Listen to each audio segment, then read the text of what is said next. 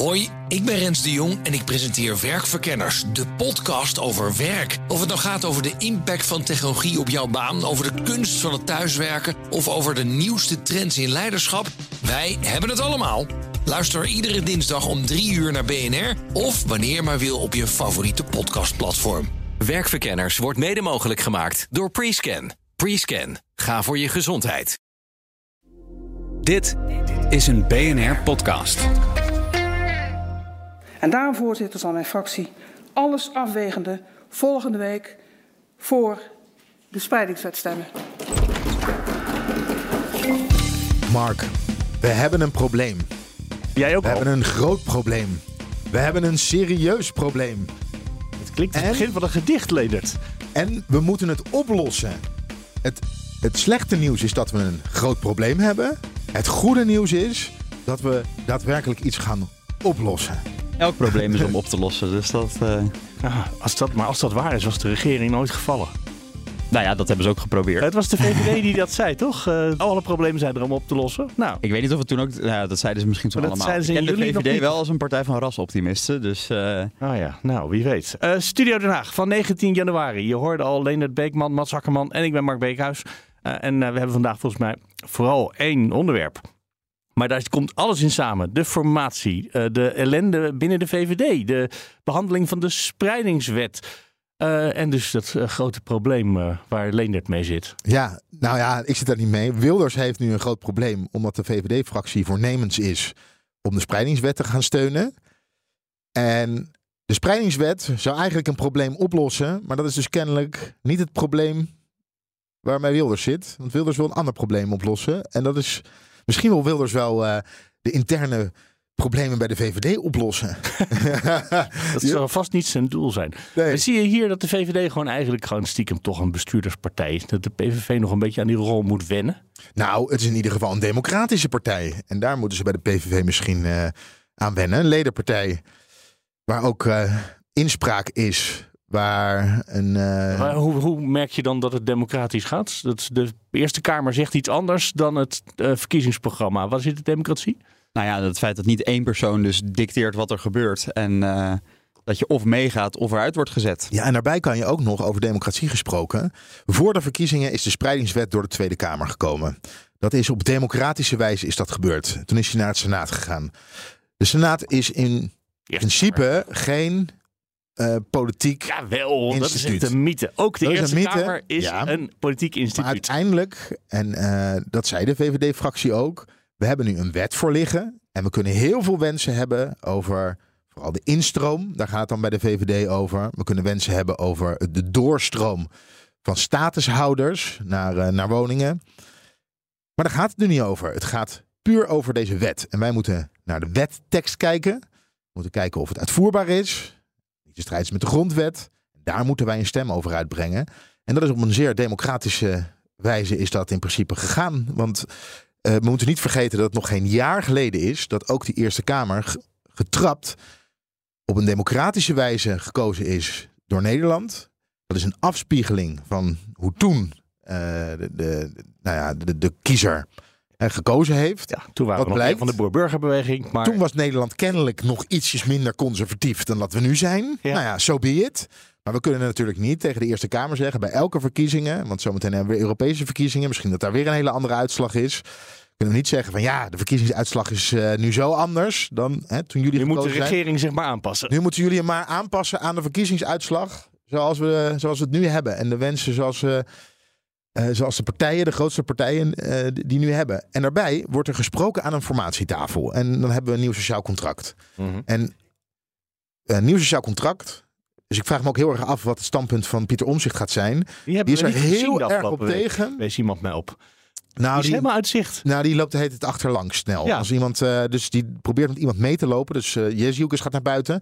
Dan probeert hij achterlangs mee te lopen, zodat hij niet naar de microfoon Ja, is hoeft te niet per gaan. ongeluk dat we die niet gezien hebben. Nee, nieuw sociaal contract heeft gezegd... wat wij niet meer willen, is dat er in achterkamertjes... op een ondemocratische wijze besluiten worden genomen...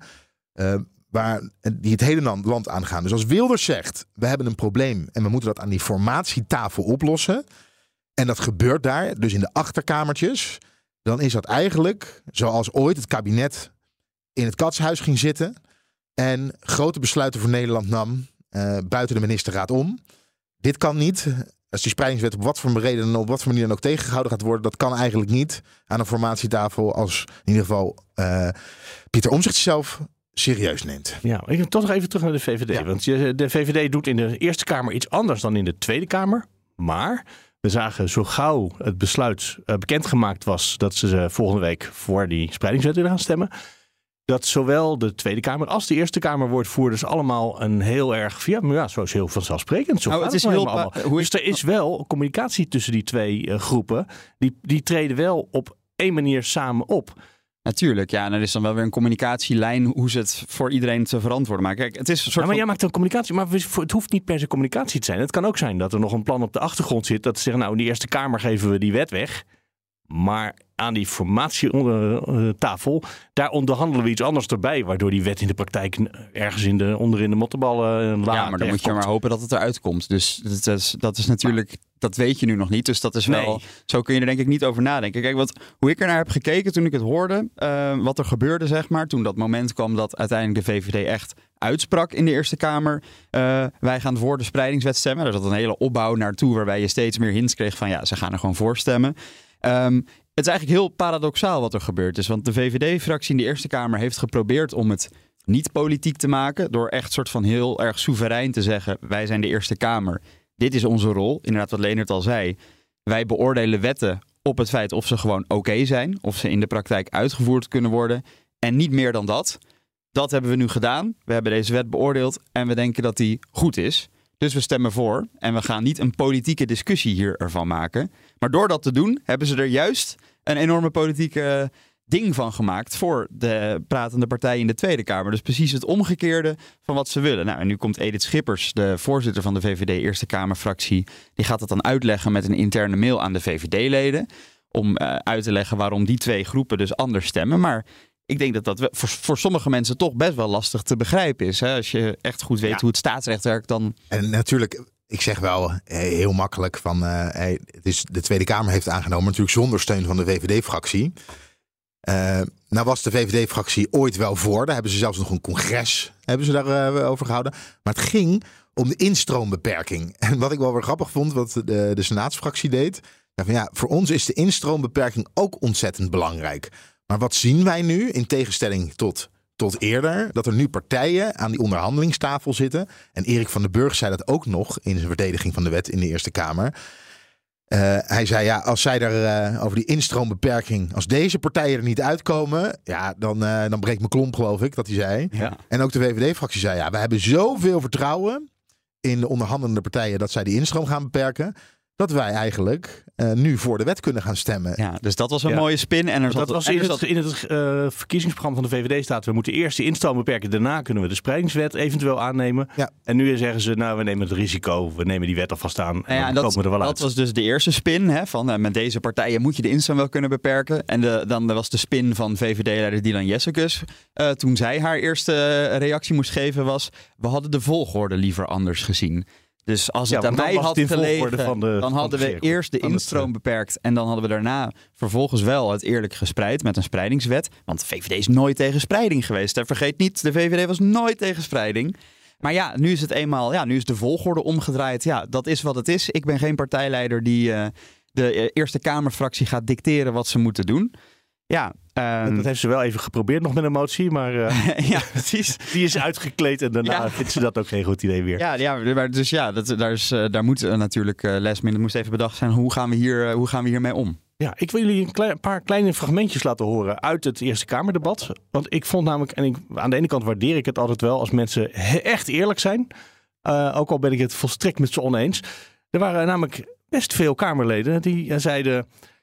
Uh, die spreidingswet die maakt misschien dat je zomaar een dak boven je hoofd krijgt. Dat je weet dat je in Nederland als asielzoeker opgevangen wordt. Dat je niet in het gras hoeft te slapen of in de regen. Wat we echt bijna een paar keer hebben meegemaakt.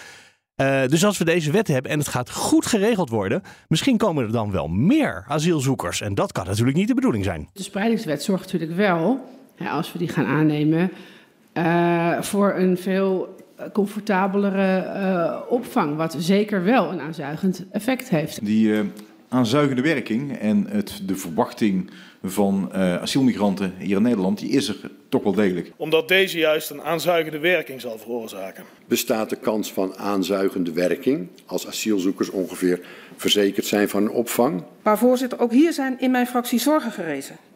Die zorgen, voorzitter, betreffen de al dan niet aanzuigende werking van deze wet. En dat begon met partijen waarvan je het misschien verwacht. Uh, met uh, het jaar 21 en de Forum en PVV.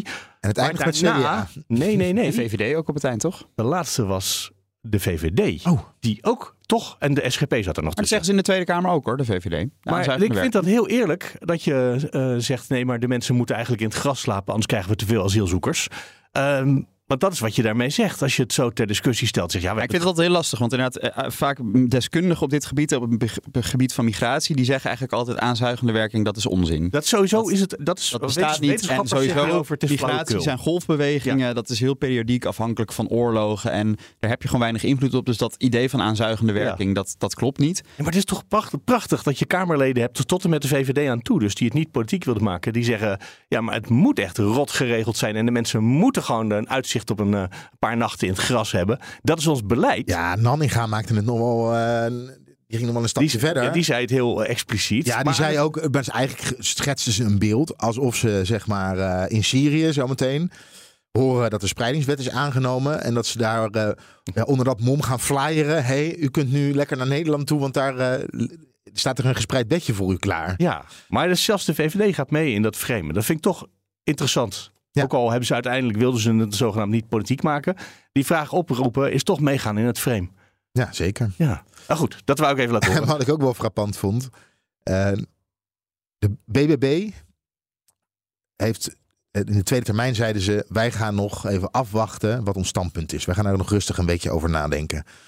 Dietrich ging onder andere eh, van D66 ging naar de interruptiemicrofoon. Heel verstandig dat u dat doet. Kwam ook wat kritiek op. We willen dat nu weten. Vervolgens komt de VVD. Zij zeggen: wij gaan voor de wet stemmen. Eh, PVV van eh, eh, de PVV-senator eh, Alexander van Hattem gelijk naar de interruptiemicrofoon. Hoe kunt u dat nu, nu al zeggen? Denkt u daar eens even goed over na. U kunt nu over zoiets belangrijks geen stelling innemen. Maar dezelfde man wist al voor het debat wat hij ging stemmen. Dus dat is wel vrij bijzonder. En Boris Dietrich, die was geweldig dat u dat nu zegt. Maar net zei u nog dat mensen er goed over na moesten denken. Dus ik vond die dynamiek ook wel weer, eh, wel weer tekenend. Iedereen is erg opportunistisch met zijn argument. wat ik wel weer interessant vind aan BBB, deze move van de VVD haalt heel erg de, de angel eruit bij de BBB. We hebben het de afgelopen weken wel eens gehad over de senatoren van de BBB. Die hebben er veel, 16.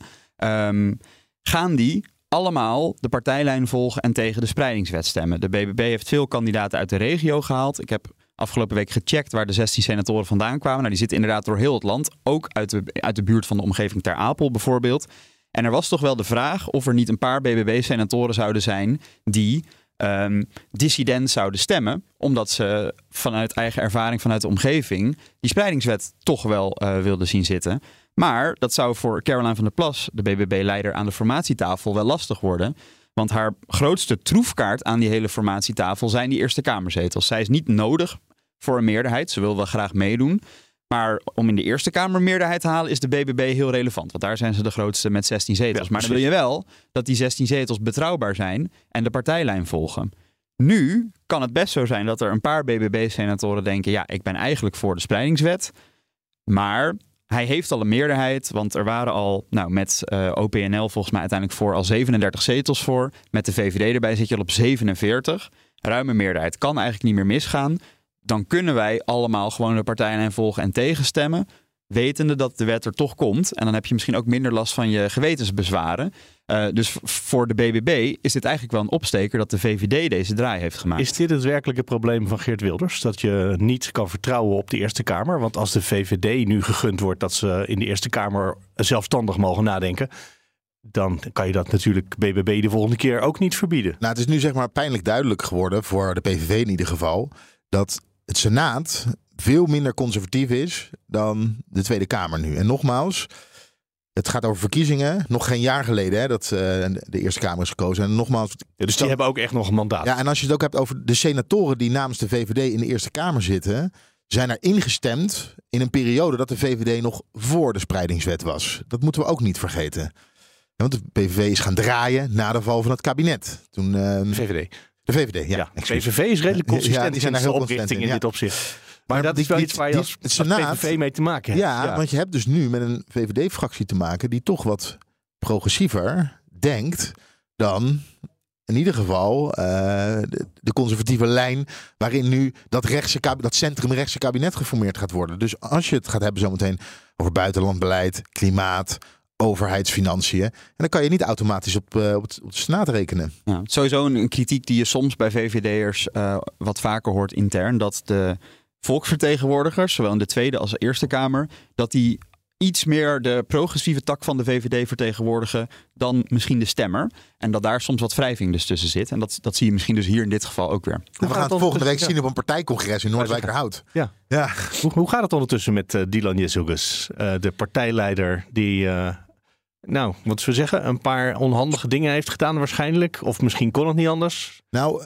ik heb een tijdje achter de schermen staan praten bij de VVD. En dan moeten we natuurlijk duidelijk bij zeggen, dat was bij de VVD. Dus zij hebben er ook belang bij om het te downplayen. Maar we lezen nu ook wel, en we horen ook wel, het is een uitslaande brand bij, eh, bij de VVD. Nou, dat wordt ontkend, dat er niets aan de hand is. Eh, dat wordt ook niet gezegd. Maar dat er nu een uitslaande brand binnen de partij eh, gaande is. Nou, binnen de VVD wordt dat in ieder geval niet zo gevoeld. Is de vraag of dat waar is. Want het is natuurlijk gewoon de taak van die VVD'ers en ook van de mensen die ik spreek. om de boel niet verder op te hitsen. Ja.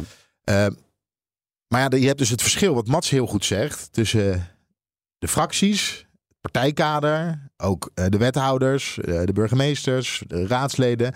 en de mensen die op de, op de VVD stemmen. Ja. en misschien dat de VVD kiezer nu wel wegloopt. Dat ze zeggen van ja. ehm, Die zijn dan voor een derde weggelopen. ja, maar dat is niet de hele partij. De partij zijn echt de mensen die lid zijn van, van die vereniging. En dan is het de vraag volgende week in Noordwijkerhout hoe de stemming dan binnen de, PVV, binnen de VVD is. Want nogmaals, is weer een week in de toekomst. De wereld kan helemaal anders zijn. het is alweer een jaar geleden. Dat, ja, een jaar geleden dat we op dat. eh nee, dik een jaar geleden dat we op dat VVD-congres stonden. waar ze over eh, de spreidingswet moesten stemmen. En toen hebben de VVD'ers, ja, met de belofte van de beperking van instroom. maar toch voor de spreidingswet gestemd. Ja. Ja, Op partij eh, wil de dit belofte, belofte van eh, Mark Rutte trouwens, die toen dat on- congres moest ompraten. En Mark Rutte, eh, anders dan Dylan Jezekus nu, was natuurlijk wel echt onomstoten de leider van de partij. Hè? Had hij ook opgebouwd, want dat was ook niet vanaf dag één zo. Ehm, ja, Mooi. en wat, wat vindt Rutte er eigenlijk van? Hè? Want we zien dus inderdaad kritiek op Dylan Jezekus. Eh, in de afgelopen week ook in de Telegraaf bijvoorbeeld eh, anoniem.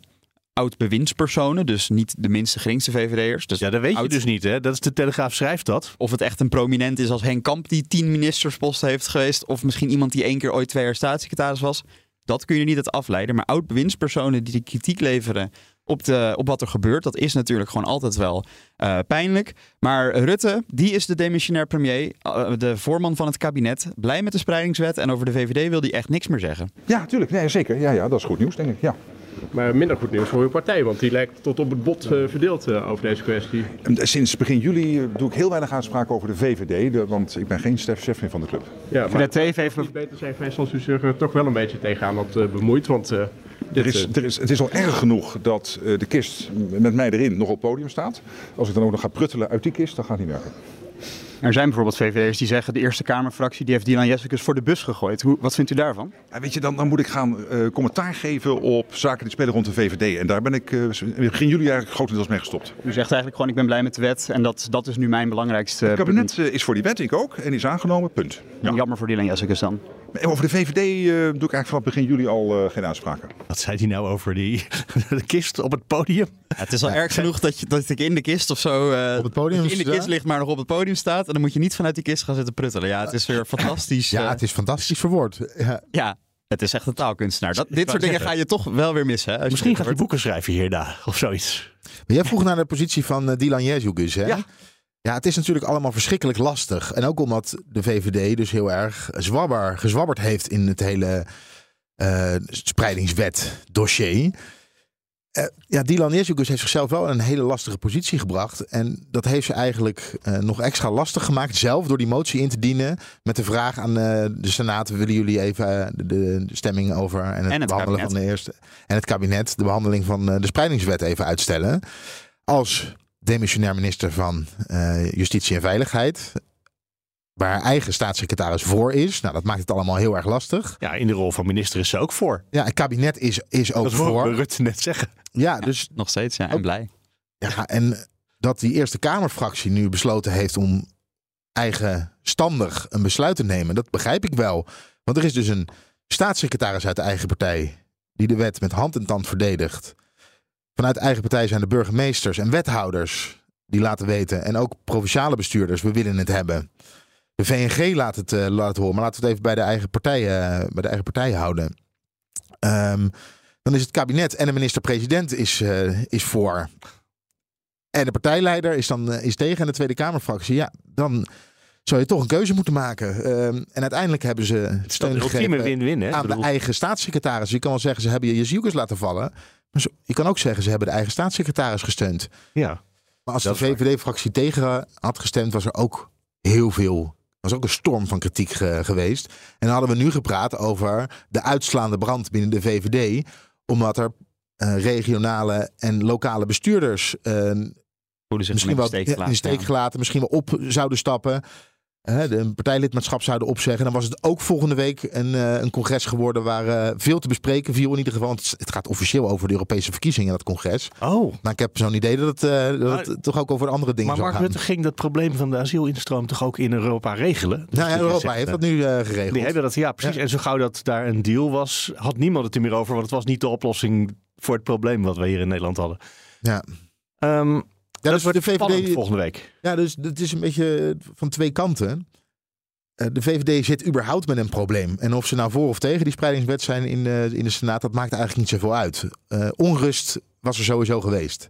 Ja, en het is een beetje, ehm, het gaat maar door ook, hè? Want we hebben het nu afgelopen anderhalf jaar vaker gehad over VVD-congressen en onrust. Stikstof. Het stikstofbeleid werd door de VVD aan de kant geschoven.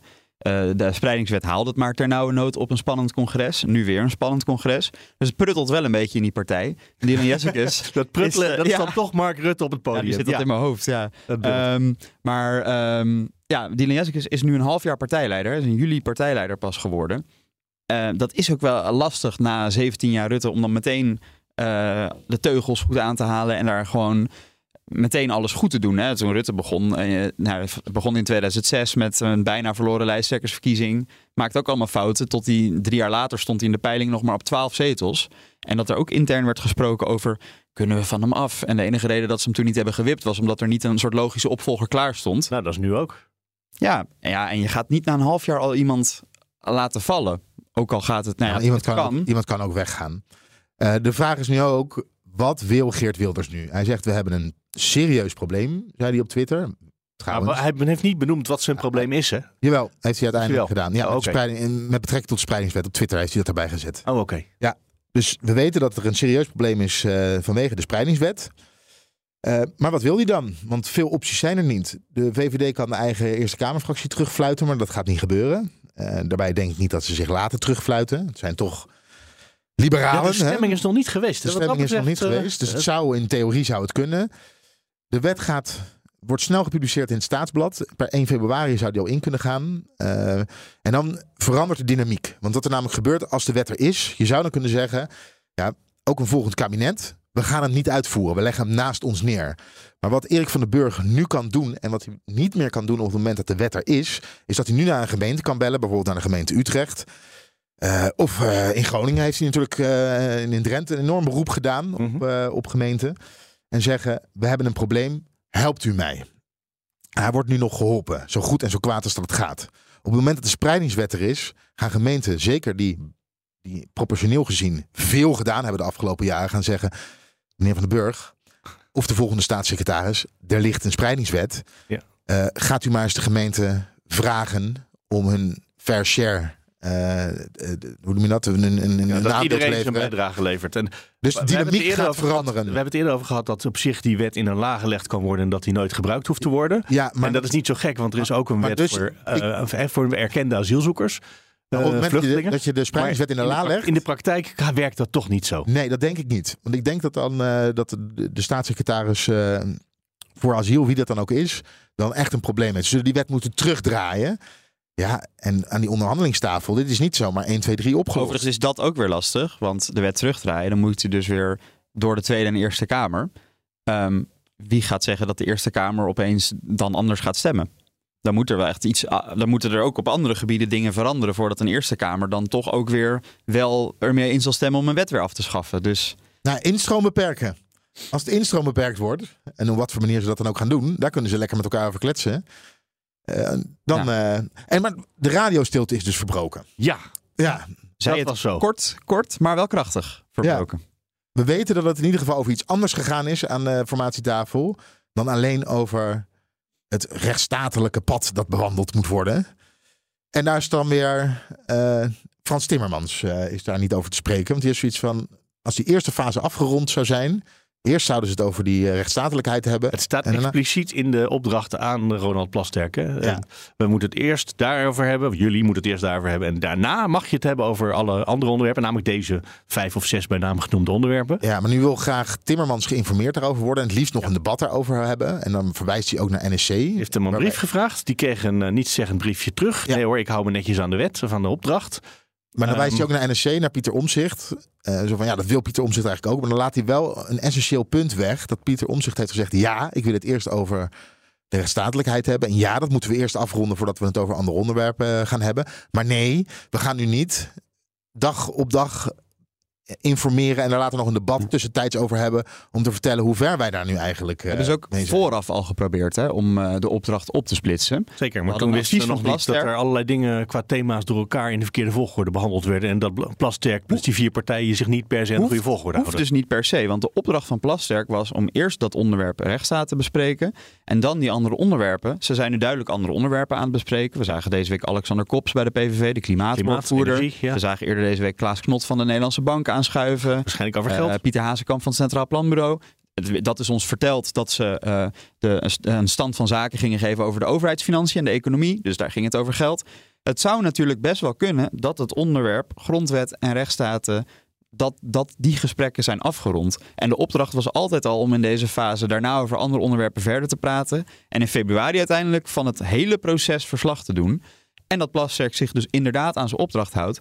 En dat ze dus inderdaad klaar zijn over het onderwerp grondwet en rechtsstaat. En dat we dat inderdaad pas in februari horen. Ja, dat weten we niet. Want wat daar binnen gebeurt is natuurlijk ook een beetje een black box. En mensen zijn mensen. En misschien dat je al pratende toch af en toe een beetje afwijkt. En misschien dat hij in week 2 toch al dacht, nou misschien dat we toch al even over de economie gaan praten. We don't know. Maar het zou best kunnen dat hij zich toch wel eh, misschien met wat creatieve bochtjes aan zijn opdracht houdt. Ik heb een vermoeden dat dinsdag een hele slechte dag voor Wilders in de PVV is geweest. Want inderdaad, midden op de dag kwamen ineens Klaas Knot en Pieter Hazekamp en uh, de SG, eh, de secretaris-generaal van Financiën, kwamen aan die formatietafel. En daar zullen een aantal partijen gehoord hebben dat je, het geld niet oneindig is. Zullen we het maar zo even zeggen. Ja. En dat wat betreft overheidsfinanciën er de komende jaren echt wel iets moet gebeuren. En dat de tijd van gratis geld lenen achter ons ligt, ver achter ons ligt. Nou, dat wil eigenlijk. Wilders wil dat niet horen. Ik denk dat bij BBB dat ze dat ook geen fijn uh, vooruitzicht vinden. Dat, dat ze überhaupt dat modelmatig denken allemaal niks vinden. Ze hebben daar eerst een college gekregen van mensen Waar ze niet een programma laten doorrekenen. En die ze niet zo serieus nemen. En die met modellen bezig zijn waar ze niet in geloven. Om vervolgens uit de Eerste Kamer senatoren van de VVD te horen die zeggen. En nu nemen we ook die spreidingswet uh, nemen we aan. Ja, dat was, een, uh, dat was even een slecht dagje voor de PVV. En daar zijn ze pissig over. Ja, terecht. Het zou ook nog, als je het zo beschrijft, een hele bewuste zet van de VVD geweest kunnen zijn dat ze eventjes de PVV en misschien BBB bij de les wilden houden. En zeggen, nou. jullie denken wel dat jullie de onderhandelingen leiden, maar jullie zijn maar één van de vieren, hoor. Ja. Uh, zou dat ook niet kunnen? Dat ze even dachten, we gaan ze even uitleggen dat financiën belangrijk is. En nou, dat, is, niet dat is wel leuk, want ik heb Dylan Jessicus daar kort over gesproken. Met eigenlijk de vraag aan haar van hè, praten over de overheidsfinanciën, een bijpraatsessie over de overheidsfinanciën. Is dat nodig voor die andere partijen? Hè?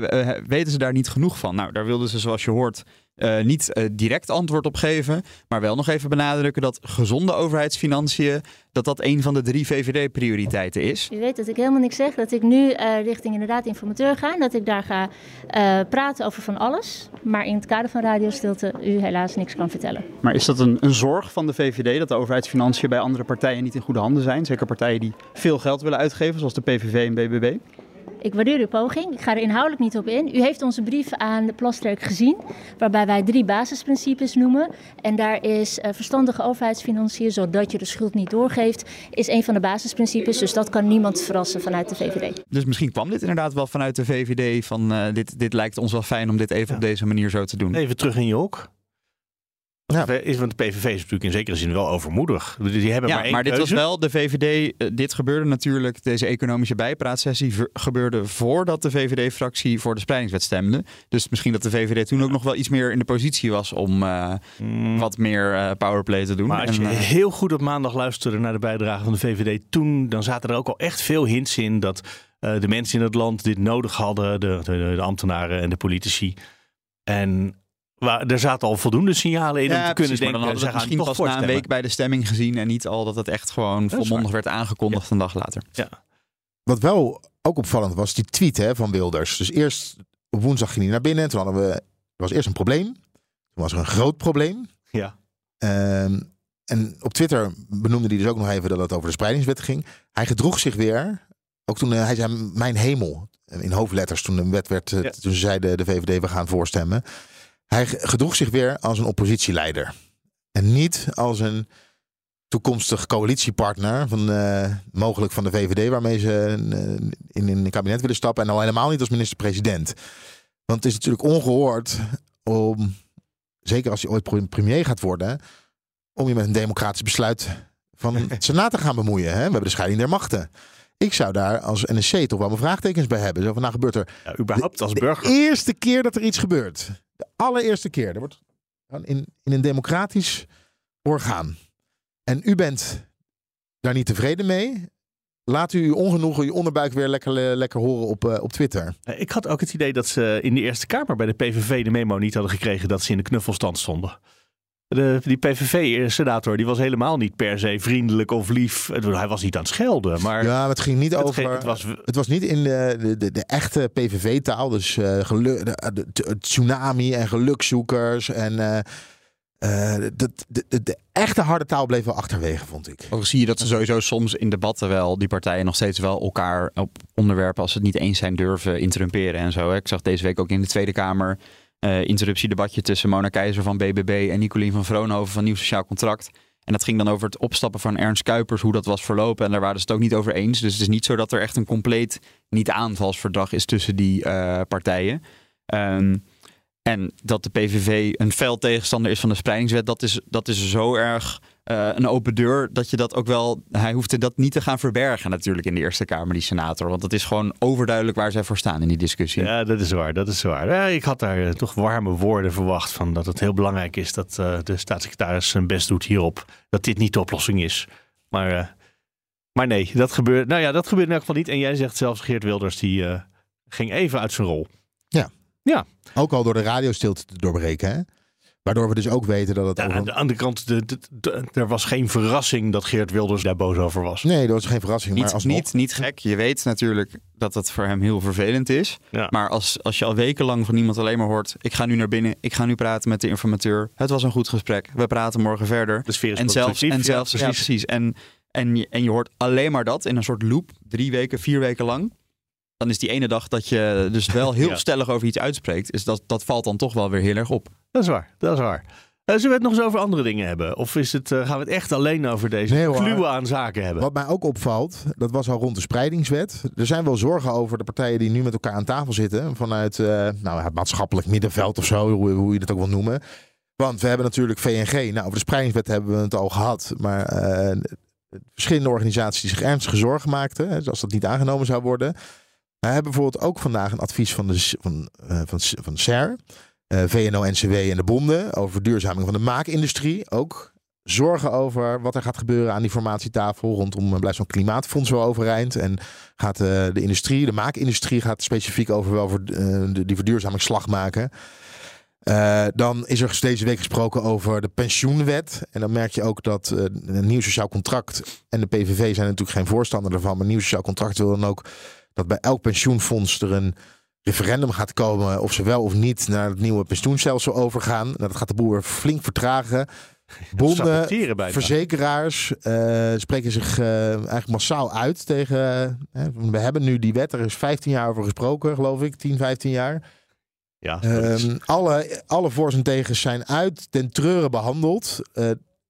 beide kamers hebben hem aangenomen. Laten we nou alsjeblieft hiermee doorgaan. Of je er nou voor of tegen bent, dat nog even terzijde, maar het valt me gewoon op. Vandaag ook een ingezonden brief in de Volkskrant. Onder andere van, uh, van Middelkoop, oud-minister van Defensie, Voorhoeven, uh, van Ulm, oud-commandant der strijdkrachten. En de oud-ministers van Buitenlandse Zaken Ben Bot en Bert Koenders. En zo kan ik nog veel meer noemen. Mm -hmm. Een hele grote lijst. En daarin zeggen ze dat Nederland goed de internationale belangen en het internationale beleid op orde moet houden. Garanderen dat Nederland zich blijft inzetten voor vrede en veiligheid. En dan hebben we het onder andere over Oekraïne natuurlijk. voor handel, mensenrechten, klimaat. Kortom, de zorgen over wat daar nu besproken wordt aan die formatietafel zijn buiten Den Haag wel erg, erg groot. Ja, maar dat is toch ook niet zo gek? We hebben de, de, de, de, het is natuurlijk ook... de nieuwe regering heeft een hele andere koers dan de vorige. Precies, en het is natuurlijk wel... We weten hè, wat ze gaan doen, we en, weten nog helemaal niet. En tijdens nee, de formatie okay. is natuurlijk ook wel echt lobby season, zeg maar. Dat is het moment ja. om dan... Uh, van je te laten horen. Van dit is belangrijk. En dan en hopen dat het ergens in die formatie toch op, op een tafel belandt. Dus ja, we zijn allemaal, het is allemaal logisch dat van al die belangengroepen van zich laten ja, horen. Die hebben, die hebben allemaal in tijdens de vorige vier of vijf kabinetsperiodes hebben ze met lobbyen dingen bereikt. En nu zit er ineens de PVV aan het stuur misschien. Nou, uh, en, ja. en, dat is misschien een partij waarbij ze minder ingangen hebben tot nu toe. Sowieso. Qua, qua ja. lobby. Hè? Dat, uh, ook omdat het een gesloten partij is. Uh, ja, en omdat het een partij met één lid is. Uh, dus je moet uh, er meteen ook bij de kapitein moet je zijn als je wil lobbyen. Denk ik. Ja. Een paar van zijn hele trouwe vazallen. Um, er kwam van de week ook een interessant rapport uit van de Staatscommissie Demografische Ontwikkeling. Wat toch ook, denk ik, voor sommige van die coalitiepotenties, hè, die, die vier partijen, uh, relevant is. Nou, ze voelen zich wel erg gesteund door het rapport. Kijk, die ja? staatscommissie is ingesteld uh, omdat het, uh, het Staatscommissie Demografische Ontwikkeling, om eens te kijken op de lange termijn, waar moet Nederland naartoe groeien qua inwoneraantal en hoe, hoe, kunnen we dat aan, terwijl we dan ook onze welvaart behouden. Dat was volgens mij voor het laatst in de jaren 70 of in de jaren 80, even weet ik even niet meer. Ja. ja. En was dat voor het laatst gebeurd. En ja. volgens mij op, op initiatief van Klaas Dijkhoff van de VVD destijds is deze commissie ingesteld. Um, van ja, kijk nou eens, wat, wat kan Nederland aan? Nou, dan is het advies om richting 2050 te groeien naar 19 tot 20 miljoen Nederlanders. En dat zijn allemaal buitenlandse import, om even de PVV-terminologie te pakken. Dus waarom zijn ze zo blij met dit rapport? Nou, omdat uh, het, het rapport adviseert om gematigd te groeien. En daarin staat dus ook specifiek om grip te krijgen op migratie. Want als je niet uh, goede beleidskeuzes daarin maakt, dan gaan we richting de 23 miljoen zelfs. En dat zou veel te veel zijn. Ja, maar als we gewoon de grenzen dichtgooien, want er worden heel weinig baby's gemaakt in Nederland. Uh, dan neemt dan gaan we de bevolking af. En dus dat... al die groei, dat zijn allemaal buitenlanders die hier klopt. onze cultuur komen verdunnen en zo. Nou ja, en het is ook, ik sprak Mona van de Boer-Burgerbeweging. de PVV er blij mee is. Ja, ja de PVV heeft zich er niet over uitgesproken. Nee, die heb ik oh. nog niet gehoord. Uh, ik sprak wel Mona Keizer van BBB erover. En die zei wel inderdaad, uh, goed rapport, grip op migratie, kunnen we ons in vinden. Uh, naar 19 tot 20 miljoen. Is dat gematigde groei? Daar kun je nog wel over discussiëren. Is dat niet ook ja. al aan de ruime kant? Ja, van BBB kan, het, kan, het niet, kan het niet een tand, uh, tandje minder, zeg maar. Ja. Um, maar dat rapport had ook wel, ze hadden alle plussen en minnen van alle scenario's op een rij gezet. Uh, en in elk scenario waren er wel dingen die uh, ja, beter en slechter gingen. Als je te weinig groeide bijvoorbeeld, dan zou dat op een gegeven moment gewoon ten koste gaan van de economie. Maar bijvoorbeeld ook van de zorg, waar dan tekorten nog te erg zouden toenemen. Uh, dus het was een soort plus- en minnen afweging. En dan was de, het beste uh, was dan die 19 tot 20 miljoen. Maar daar was inderdaad een van de kanttekeningen ook weer dat um, integratie en de Nederlandse zeg maar, hoe erg Nederlanders daarvoor open zouden staan voor uh, ja, meer buitenlanders. Dat was wel weer een van de punten wat, waar daar, hè, dus de, de cohesie in de samenleving, zou dan wel weer iets meer onder druk komen te staan dan als je minder groeit. Dus ja, volgens mij heeft nu Nederland uh, 24% van de Nederlanders heeft een migratieachtergrond en dat zou dan richting de 50% kunnen gaan. Kunnen, zeg ik daarbij. Ja. Maar ja, en, dat is een hele grote marge. Maar dit lijkt me iets wat, wat die vier partijen van die maar, mogelijke coalitie we hebben dus ook, ook migratie. Migratie is natuurlijk weer heel breed. Want over asielmigratie wordt gezegd, ja, we moeten ons gewoon aan eh, de internationale wet houden, eh, houden. Dus ja, die, die- alles wat asiel aangaat, zijn ze eigenlijk ook vrij duidelijk over. Hou je gewoon een eh, internationale afspraken en dan de verplichtingen die Nederland heeft. En in principe heb Ja, je daar geen altijd- grip op. Die kan je ruimer en minder ruim uitleggen natuurlijk. het maar het is dit, dit moet toch iets zijn wat de, precies, wat de vier partijen heel erg verdeelt. Met de PVV die het liefst de grenzen dicht wil gooien.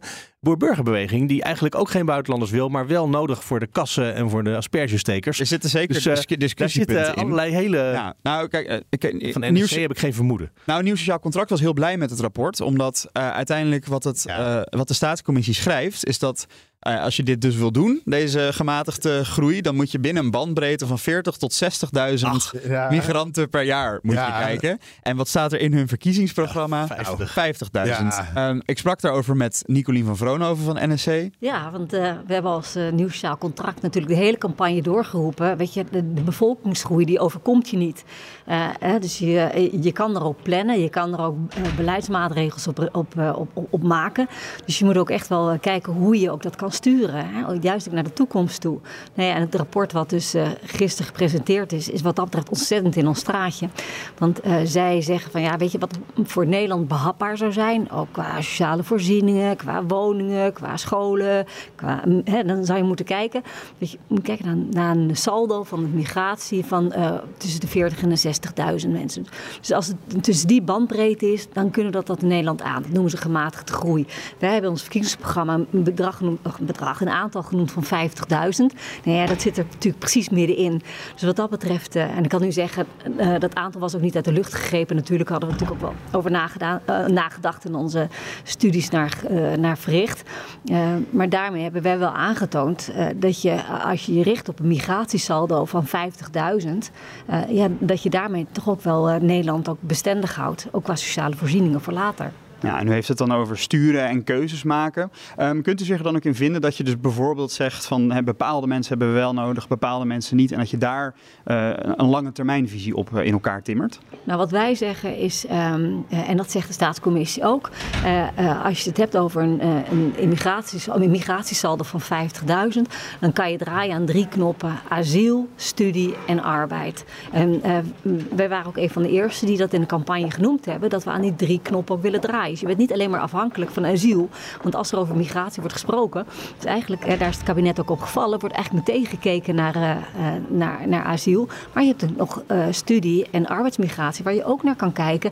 En, en die in sommige gevallen eigenlijk ook wat objectiever, minder, eh, eh, minder belastend hoeven te zijn. Zij was dus heel erg blij, want de, hè, ze zegt ook, nou ja, die 50.000 hebben wij natuurlijk ook niet gewoon uit onze duim gezogen. Daar hebben we ook over nagedacht. Maar we vinden het heel fijn dat er nu een staatscommissie eigenlijk dezelfde conclusies trekt. Maar dan eh, begint eigenlijk de discussie pas. Want dat getal kun je dan nog wel zeggen, nou dan 50.000, daar kunnen we het allemaal wel over eens worden. Dan is dat een goed getal. Maar wat, wat gaat er dan in die 50.000 vallen? En als- Hoeveel asielzoekers hebben we op het ogenblik per jaar ook weer? Oeh, goede vraag. Nou ja, er dit zijn jaar ik- zouden het, of tenminste vorig jaar zouden het er, eh, eh, zouden we richting de 70.000 gaan of zo? Ja, dus dat betekent, dat is eigenlijk al boven dat richtgetal van 50.000. Maar dat nou, betekent ook dat er geen... saldo hebben we het over. Dus het, Ja, het aantal maar- mensen dat, dat... En dan wordt er steeds gesproken over een stad als Tilburg dat erbij komt. Jawel, maar dat betekent dus dat als je, als je je 120.000, aan de wetten wil houden voor asielzoekers en mensen uit Oekraïne die we dan via andere procedures doen, dat je meteen je hele budget hebt gebruikt. Dus dat er geen enkele arbeidsmigrant of student vanuit het buitenland meer het land in kan. Ja, en dat is, dus, dat is dus waar het gaat wringen. Want Eh, kijk, dat getal is wat dat betreft laag. Ja, ja zeker. En kijk, in- inderdaad, want dat eh, vroeg ik ook aan Van Vroonhoven. Van ja, als, de ene, als je dus moet concluderen van we kunnen niet zonder sommige arbeidsmigratie. Eh, er kwam deze week kwam er een deltaplan arbeidsmigratie van Ja, oud-ChristenUnie-leider Gert-Jan Segers.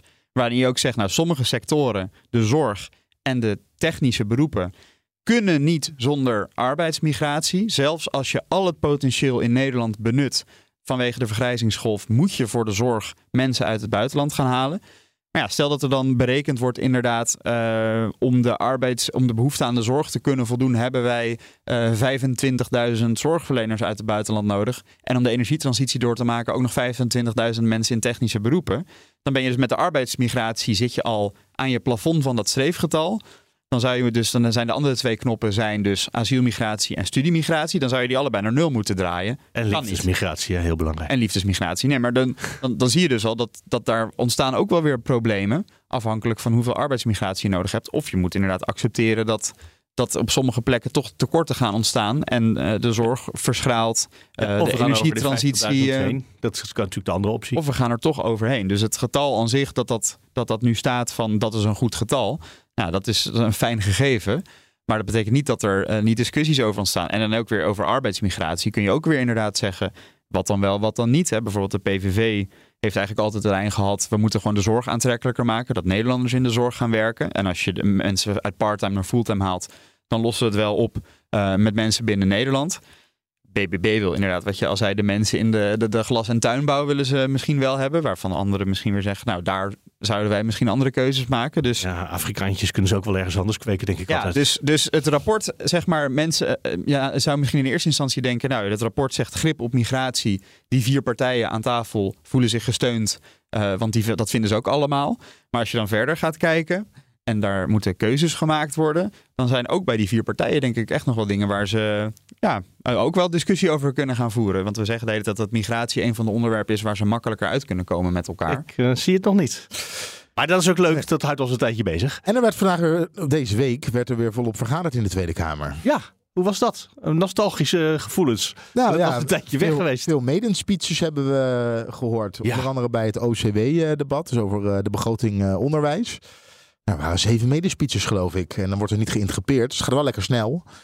Maar eh, ja. Dat is het voordeel, ja. ja en, eh, en nog een klein, op, een klein dingetje tussen Jan Paternotte en... ehm, Rosanne Hertzberg, Hertzberg van van Nieuw Sociaal contract. Ja. Het valt mij op dat de, de 20 Kamerleden van Nieuw Sociaal Contract, die zijn natuurlijk soort van aangetrokken als deskundigen. Hè, we hebben een, een lijst met vakmensen, met eh, verschillende expertises. Die willen heel erg laten zien, wij zijn de deskundigen. En dat gaat in sommige gevallen eh, wel geslaagd. Bijvoorbeeld in het pensioendebat heb je Agnes Jozef, die, nou, die weet overduidelijk heel veel van... Ja, maar ze riep ook wel weer heel veel irritatie op. Maar dat even te zeggen. Zeker, nee, zeker. Ja, ja, ja, nee, zeker. Eh, het was wel echt een beetje van, kijk mij eens en ik, eh, ik, ik, ik ben de deskundige. Ja, ik kom ook even college geven. Een soort, eh, Een soort ja. Pieter Omtzigt. Ja, ja. Ja, maar dat is toch Ja. ook logisch. Je hebt een politiek debat en dan komt iemand uitleggen hoe de wereld werkt. Dan zit je niet te wachten. Je vindt iets. Je wil iets. Dat is iets anders dan eh, horen Nou, ze, hoe het willen, werkt. ze, ze willen ook wel iets, maar de- Ja, het wel, gaat ook wel. Ze, ze, ze doen zich neutraler voor dan ze zijn. Ja, nou, de, de, de, toon is, eh, roept wel wat, het, ja. wat, op bij eh, andere Kamerleden. Ja, zeker, zeker. En dan hadden we ook de medespeech van eh, Sandra Palme, van het Memo Palme, over de toeslagenaffaire. Nou, dat was ook wel een mooie medespeech. Zij is jurist. Ehm, in een debat over de Vreemdelingenwet, volgens mij zeg ik dat goed. Eh, nou, weet ik even niet meer. Maar ehm, dus die NSC-mensen proberen heel erg te laten zien van wij zijn deskundigen en wij komen wat kennis hier in de Kamer brengen. Gaat niet altijd goed. Ja, voorzitter, ik, ik denk dat dit gewoon toch wel wat teleurstellend is voor de studenten die eh, voor de verkiezingen zagen dat eh, enkele weken daarvoor iedereen eh, zich aan het inzetten was voor een hogere tegemoetkoming voor de pechgeneratie. En dat hoor je in een soort interruptiedebatje over de ehm, rente op studieleningen. Daar is natuurlijk veel discussie geweest eind vorig jaar. Wij deden met de SP nog een voorstel, rente op 0%. Die dan nu horen wachten op een nieuwe regering. Hoe verhoudt zich dat precies tot eh, de oproep van nou, diezelfde omzicht? Ja. Een sterke Tweede Kamer, die niet altijd hoeft af te wachten tot een regering iets doet, maar in dit geval zelf een amendement heeft ingediend en die nu ook zelf de kans heeft om iets te doen voor die studenten. De- de- Die rente staat al heel lang op 0%, maar die gaat nu meestijgen met de marktrente, waardoor eh, zeker de mensen uit de pechgeneratie, mensen met hoge studieschulden gaan daardoor heel veel rente betalen en maken zich er echt wel zorgen over. Eind vorig jaar is er eh, eh, over gedebatteerd om die rente naar, weer naar nul te brengen of in ieder geval te verlagen. Is wel een discussie over geweest hoe, want D66 en de SP kwamen toen met een voorstel om dat te dekken uit volgens mij hogere belasting op sierteelt. Ja, we hebben inderdaad heel veel van het, eh, dat soort gratis biermoties gezien eh, eh, in de Kamer. Met, eh, waarbij eh onze collega Omtzigt daadwerkelijk de, eh, de dekking heeft geregeld, in ieder geval. Uiteindelijk kwam van het nieuw sociaal contract kwam het idee om de rente niet naar nul te brengen, maar wel te drukken door de expat-regelingen, belastingregelingen af te bouwen, waar toen een Kamermeerderheid voor was. Ehm, maar nu maakt NSC toch een beetje een pas op de plaats eh, vanwege de formatiebesprekingen. Wij denken dat het toch beter is om nog heel even te wachten. Dus dat wordt toch dat plannetje een beetje eventjes eh, eh, ja, tijdelijk on hold gezet. Maar in een debat daarover sloeg uh, Rosanne Hertzberger van NSC de plank een beetje mis. Ja, voorzitter, wat bedoelt mevrouw Hertzberger met een gratis biermotie? Ik heb het over een gedekt amendement van ons en de SP met een dekking, net zoals het amendement van de heer Omtzigt. Maar okay. ik weet niet wat zij bedoelt. Mevrouw Hertzberger. Oké, okay, dan, heb ik dat verkeerd, uh, dan heb ik dat verkeerd begrepen. Wat ja. wel weer goed is, je kan een fout maken. En wat politici niet eigen is, is om vervolgens te zeggen... oh, ik had het niet moeten doen. Mevrouw Beckerman. Ja, mevrouw uh, Hertzberger, toch vind ik het wel jammer. Um, eerste debat en dan al zo'n sneu politiek trucje om een gedekt amendement van collega's gratis bier te gaan noemen.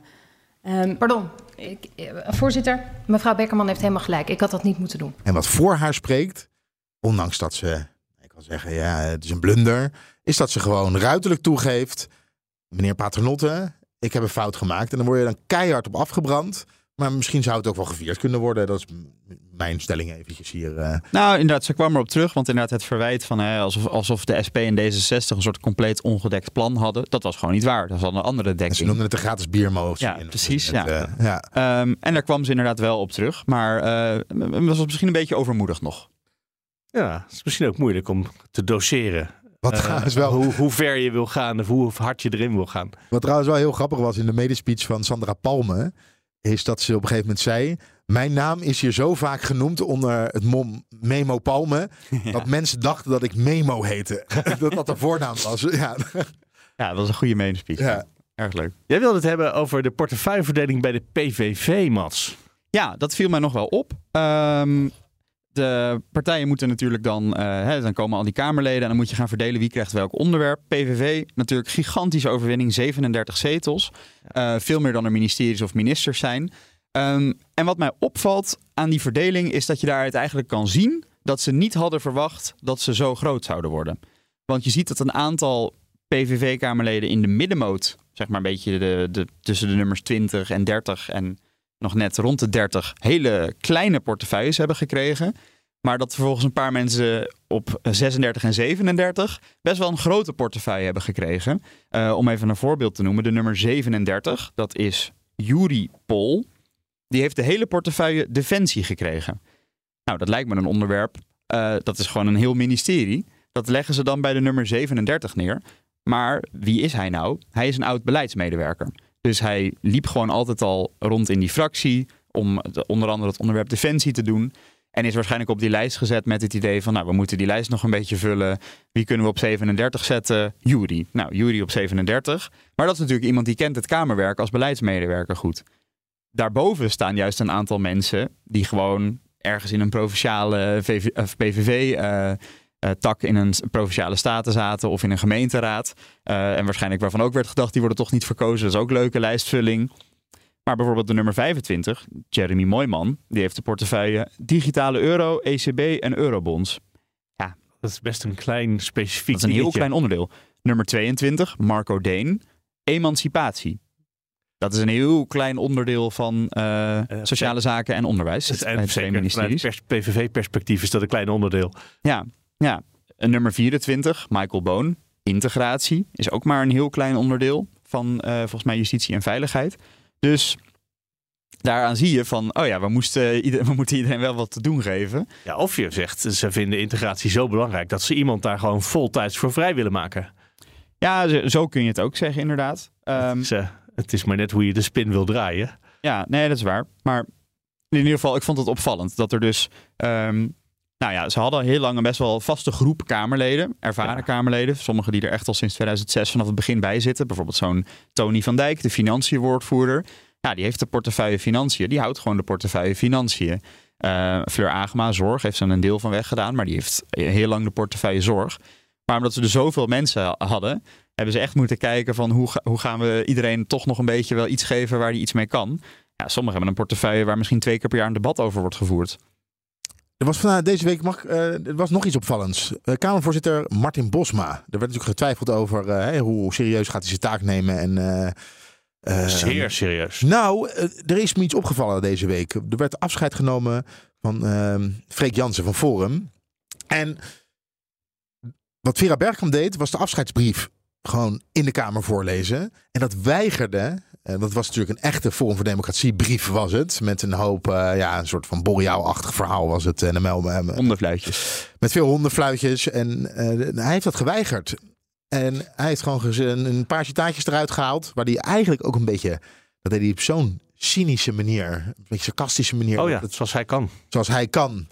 Dat, eh, dat, hij zich, dat hij daar ook hen wel een beetje mee. Nou ja, voor paal zetten is een groot woord. Maar eh, nou, hij koos er in ieder geval voor om een ondemocratisch verhaaltje. niet integraal te gaan voorlezen in de Tweede Kamer. En daarmee gaf hij wel een statement af in mijn ogen. Dat als Kamervoorzitter zijn, in ieder geval voor, ja. bij dit voorbeeld, zijn voornemen om daar totaal onafhankelijk te zitten. en in een nieuwe rol terecht te komen. en niet meer vanuit de PVV-bril naar de wereld te kijken. Nou, dat is dan in ieder geval. Ik ben voor- heel nieuwsgierig wat er bij de volgende keer gebeurt. Als er iemand van eh, de SP of voor de Partij voor de Dieren of zo. Ja. eh, Ja, had er volgens mij in dit geval zeggen, ook die mee te maken dat normaal neem je afscheid op de dag dat je brief wordt voorgelezen. En Freek Jans had volgens mij zijn Kamerlidmaatschap per direct ergens in de reces al opgezegd. Dus hij mocht ook niet meer in de Kamer zitten. Hij moest in de medewerkersbankjes achterin. Dus hij was officieel ook al geen Kamerlid meer. Meestal dus word je toegesproken. Dus misschien dat Martin Bosma Ja. daardoor wat meer vrijheid voelde. Dus hij zat wel in de zaal, maar niet op de, eigenlijk op de Kamerledenplekken. Dus misschien dat hij daardoor ook wat meer vrijheid voelde. Plus dat er al was aangekondigd van... ik ga zes maanden tijdelijk mijn zetel ter beschikking stellen... voor iemand anders uit de partij en dan kom ik weer terug. Wat ook staatsrechtelijk een beetje raar is. Overigens worden daar wel vraagtekens bij geplaatst of hij nog terugkomt. En ja, maar stel dat hij dit Ja, waarom echt zo gaat dat? doen. Waarom, wa- want hij zegt ik kom over een half jaar terug. Maar waarom zijn, wat zijn dan de aanwijzingen dat hij eh, wegblijft? Nou, ik zag bijvoorbeeld, ja, dit is een complottheorie, maar eh, Voor mij mag je. de Instagram-naam van Freek Jansen was jarenlang Frederik FVD. En die heeft hij in de kerstvakantie ergens gewijzigd in Frederik Jansen 92. Dus hij heeft het FVD uit, in ieder geval uit zijn profiel weggehaald. En dat is, eh, ja, waarom zou je dat doen als je toch over een half jaar weer voor FVD terugkomt? Ja, en ik eh, stond even te luisteren naar een interview. eh, die, hij sprak met RTL. En daarin zei hij, want hij gaat officieel een half jaar weg. Hij zei, ja, ik heb naast Kamerwerk geen inkomsten. Dus ik ga gebruik maken van wachtgeld. Dat is natuurlijk zijn goed recht. Dat, dat mag. Maar ik dacht, laat ik het citaatje eens op Twitter zetten. Gewoon puur alleen het citaatje. En daar is wel flink op gereageerd. Want er zijn toch wel een hoop mensen die zeggen van... nou, een partij eh, die zo'n grote mond heeft gehad over uh, plusplakken en... eh, uh, geld trekken. Nou, hij is geen plusplakker. Hij ja, Wat dat nou, hij komt, hij, hij, eigenlijk plakt hij nog even aan het plus een half jaar Ja. met wachtgeld. En daarbij zou hij genoeg inkomsten moeten hebben uit de BV die ze hebben, waarmee ze onder andere groente en fruit verkopen. ja, er zijn ook. eh, een, een, Mogen, ze eigenlijk inmiddels weer meedoen met, de met de debatten in de Kamer? Want, Ja, nee, ze zijn was heel kort, ja. Ja. Oké, want dat is natuurlijk niet opgelost. Ze zijn wel geschorst geweest. Ja. Maar, eh, dus niet veranderd. Nee, dat was net zoals vorige keer. Ja, dat is een soort. eh zijn ze vijf dagen geschorst en dan gaan ze weer, eh, dan kunnen ze weer verder. Fascinerend. Fascinerend inderdaad. Is het op het ogenblik leuk in Den Haag eigenlijk? Ik bedoel, het zijn ingewikkelde periodes waarin je eh, urenlang voor een dichte deur hangt als je de formatie volgt. Eh, er zijn wel weer wat debatten, maar dat is nog niet op volle stoom. Kamerleden moeten nog een draai vinden. Hebben jullie het naar je zin daar? Ik heb het enorm naar mijn zin. Ja? Ook, ja, ook bij die deur. Ik probeer er niet te vaak te hangen. Nee. Wat, je, wat jij zegt, als je echt van tevoren al weet ehm, dat, het, dat er niks uit gaat komen. Bijvoorbeeld dat je. eh, de vraag was gisteren een beetje: gaat dit nou klappen of niet? En we hadden al gehoord via middels een brief dat ze volgende week weer verder gingen praten. Ja, dat stuur je natuurlijk niet net voordat je naar buiten loopt, als je dat niet meer gaat doen. Eh, dus, eh, maar lekker door het Kamergebouw lopen, nieuwe Kamerleden ontmoeten, een beetje debatjes volgen. Ehm, en, eh, er was natuurlijk heel veel spanning in de Senaat de afgelopen weken. Ik heb me enorm vermaakt de afgelopen weken. Ja, nee, het, het blijft gewoon politiek heel interessant. Zeker. En Ja. die deur inderdaad, ja, soms wachten voor een deur is so- soms wel een beetje vermoeiend. Maar, eh, En dit is weken en weken en dat blijft ook nog. En dat weet je nu al. Want Ja. de PVV laat dit niet zomaar mislukken, want die hebben niet zoveel andere opties. maar er zijn sowieso geen eh, andere opties. Natuurlijk wel. Met acht of negen linkse partijen heb je ook zijn- een coalitie. Oké, laat ik zo zeggen, er zijn geen andere realistische opties. Nee, precies. Nee, maar goed, ze moeten eruit komen. Maar dat betekent niet dat het vanzelf gaat. Dus dat kan nog heel lang duren. Ah, fijn. Wat niet heel lang kan duren is eh, deze podcast. We zijn al bijna een uur bezig, denk ik. We komen aan het einde voor vandaag. Studio Den Haag van vrijdag de 19e januari met Mats Akkerman, Leonard Beekman en Mark Beekhuis. Volgende week zijn we er weer. En dan zitten we vlak voor de VVD, eh, het VVD-congres, waar we nu al een klein beetje op vooruitgeblikt hebben. Spannend. Dus nog spannender, want dan weten we nog meer over hoe het allemaal gaat. Dus tot dan.